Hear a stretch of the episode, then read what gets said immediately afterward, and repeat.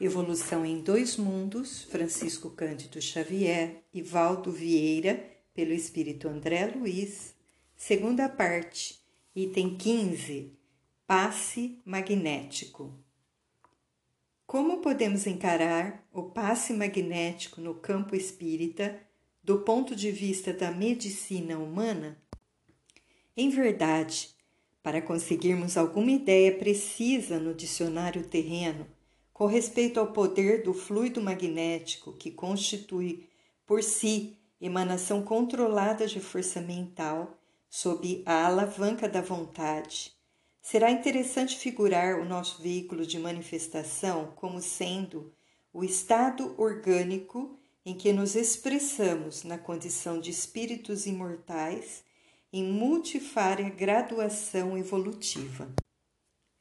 Semelhante esfera celular para nossa conceituação mais simples na técnica fraseológica das criaturas encarnadas, definição somente aplicável no plano físico mais denso, nota do autor espiritual. Pode ser dividida em duas partes essenciais: o hemisfério visível ou campo somático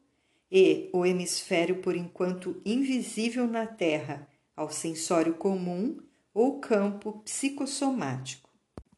No primeiro, temos o comboio fisiológico tangível, capaz de oferecer positivos elementos de estudo à perquirição histológica. No segundo, encontramos o perispírito da definição kardeciana ou corpo espiritual que preside a todas as formações do cosmo físico. Observando assim o carro de exteriorização da inteligência por um estado orgânico, perfeitamente estruturado em sua base e comportamento, é fácil interpretar-lhe os órgãos como províncias diferenciadas entre si, não obstante conjugadas em sintonia de ação para os mesmos fins e apreciar-lhes,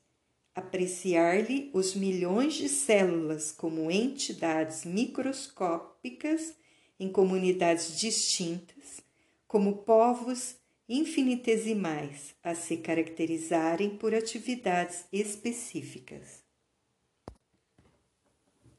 Representando o sistema hemático no corpo humano,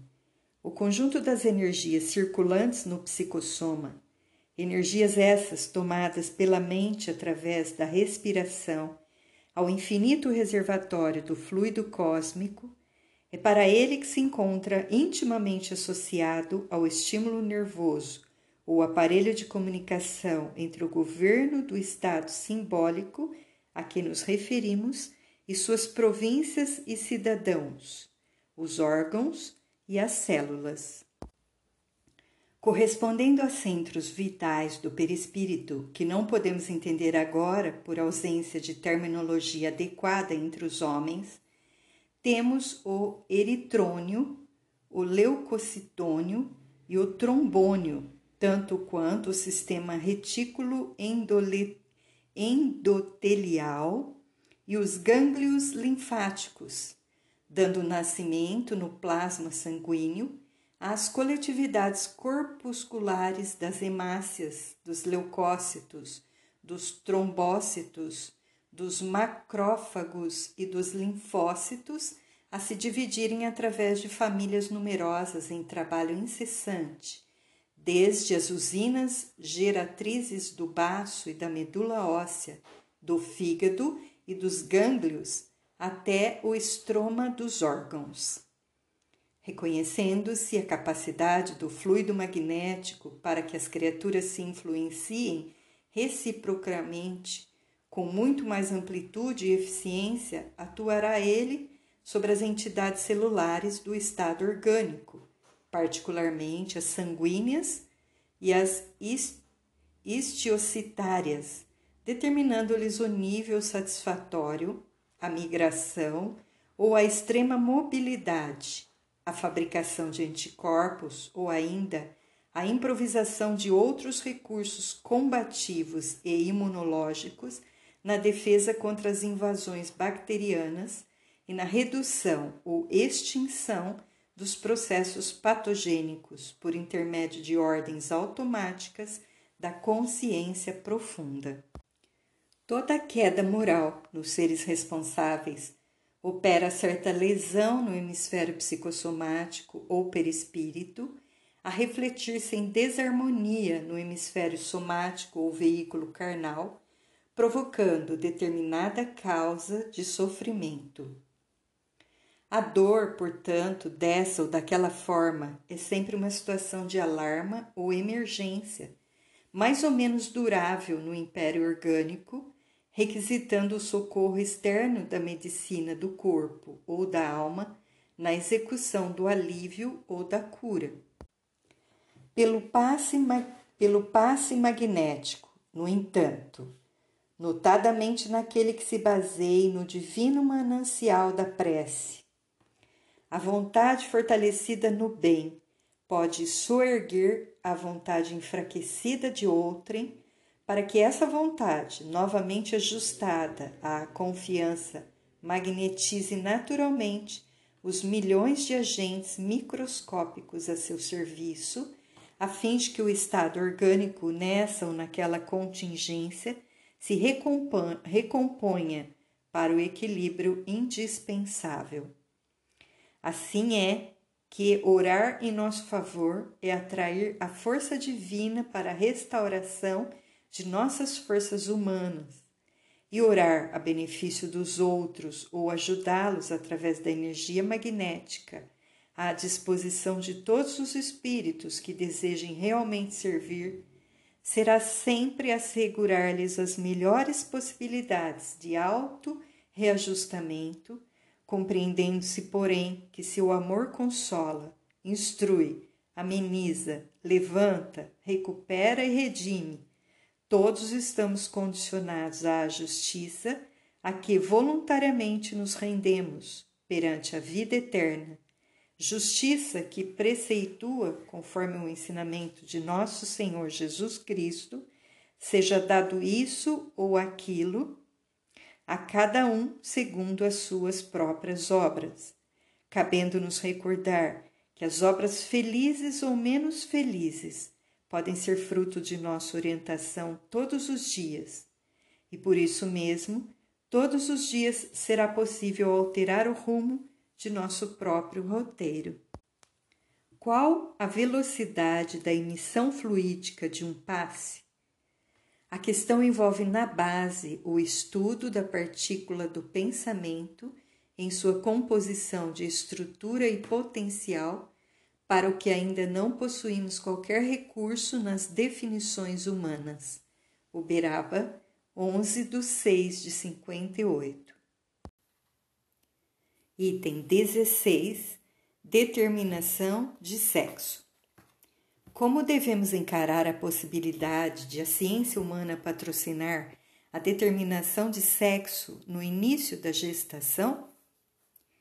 Compreendendo-se que nos vertebrados o desenho gonadal se reveste de potencialidades bissexuais no começo da formação,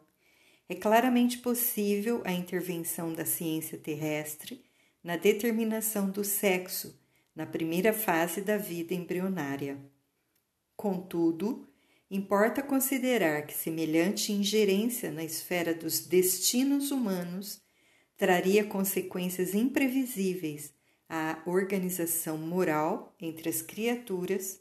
porque essa atuação indébita se verifica, verificaria apenas no campo morfológico, impondo talvez inversões desnecessárias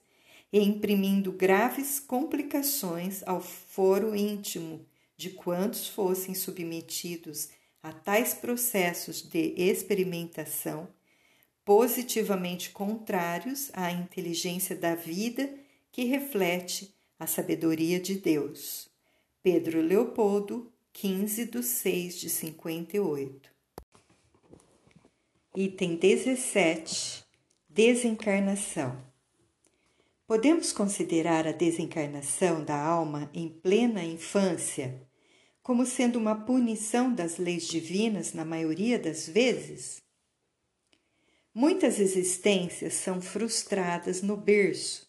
não por simples punição externa da lei divina, mas porque a própria lei divina funciona em todos nós, desde que todos existimos no hausto do Criador.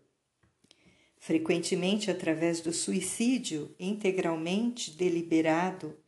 ou do próprio desregramento, operamos em nossa alma calamitosos desequilíbrios, quais tempestades ocultas que desencadeamos por teimosia no campo da natureza íntima. Cargas venenosas, instrumentos perfurantes, projéteis fulminatórios, afogamentos, enforcamentos, quedas calculadas de grande altura e multiformes viciações com que as criaturas responsáveis arruinam o próprio corpo ou o aniquilam, impondo-lhe a morte prematura com plena desaprovação da consciência determinam processos degenerativos e desajustes nos centros essenciais do psicossoma, notadamente naqueles que governam o córtex encefálico, as glândulas de secreção interna, a organização emotiva e o sistema hematopoético. Ante o impacto da desencarnação provocada, semelhantes recursos da alma entram em pavoroso colapso, sob traumatismo profundo para o qual não há termo correlato na diagnose terrestre. Indescritíveis flagelações que vão da inconsciência descontínua à loucura completa senhoreiam essas mentes torturadas por tempo variável, conforme as atenuantes e agravantes da culpa induzindo as autoridades superiores a reinterná-las no plano carnal, quais enfermos graves, em celas físicas de breve duração, para que se reabilitem gradativamente com a justa cooperação dos espíritos reencarnados, cujos débitos com eles se afinem. Eis porque um golpe suicida no coração, acompanhado pelo remorso, causará comumente diátese hemorrágica, com perda considerável da protrombina do sangue naqueles que renascem para tratamento de recuperação do corpo espiritual em distonia. O autoenvenenamento ocasionará, nas mesmas condições,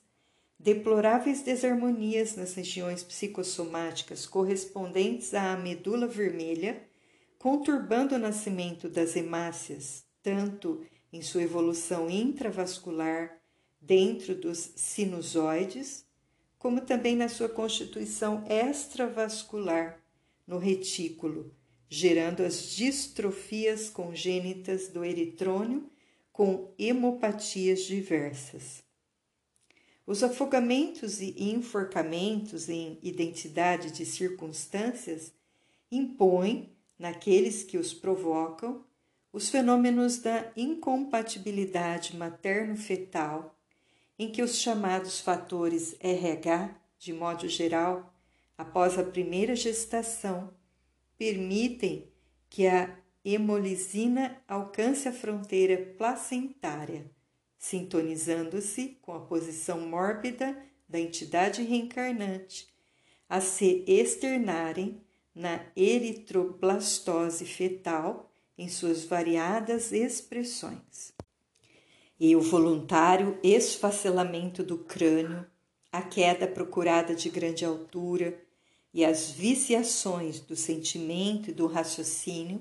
estabelecem no veículo espiritual múltiplas ocorrências de arritmia cerebral, a se revelarem nos doentes renascituros através da eclâmpsia e da tetânia dos latentes, da hidrocefalia, da encefalite letárgica, das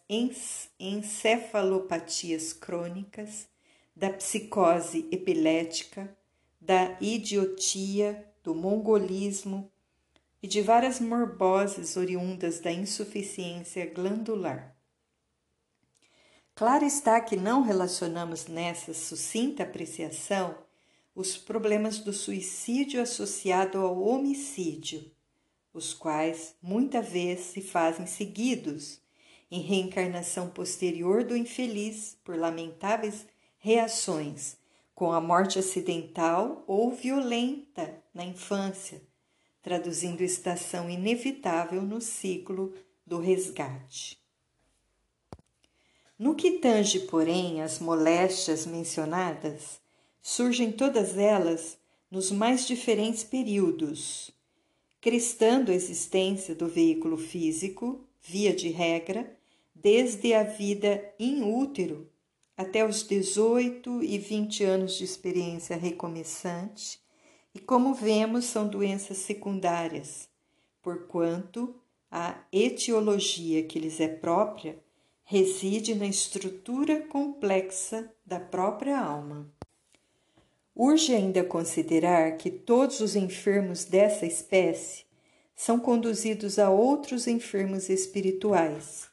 os homens e as mulheres que corromperam os próprios centros genésicos pela delinquência emotiva ou pelos crimes reiterados do aborto provocado em existências do pretérito próximo,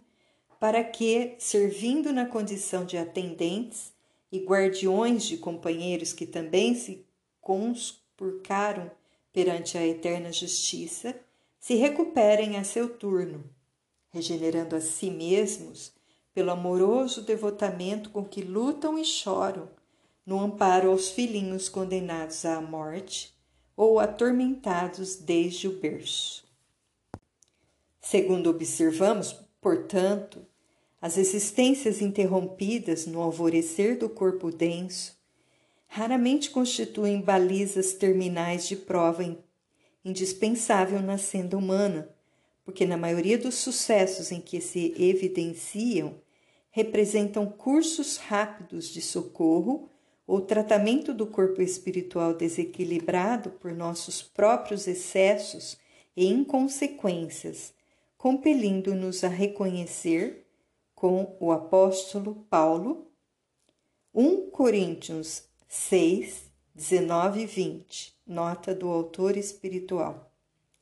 Que o nosso instrumento de manifestação, seja onde for, é templo da força divina, por intermédio do qual, associando o, associando corpo e alma, nos cabe a obrigação de aperfeiçoar-nos, aprimorando a vida na exaltação constante a Deus. Há casos de desencarnação, estando o espírito desdobrado, por exemplo, nas zonas umbralinas e o corpo em estado comatoso? Isso pode acontecer perfeitamente do ponto de vista da exteriorização do pensamento, porque céu e inferno, exprimindo equilíbrio e perturbação, alegria e dor, começam invariavelmente em nós mesmos. Os espíritos encarnados que sofreram desequilíbrio mental de alta expressão voltam imediatamente à lucidez espiritual após a desencarnação? Isso nunca sucede, porquanto a perturbação dilatada exige a convalescência indispensável, cuja duração naturalmente varia com o grau de evolução do enfermo em reajuste. Uberaba, 18 de 6 de 58.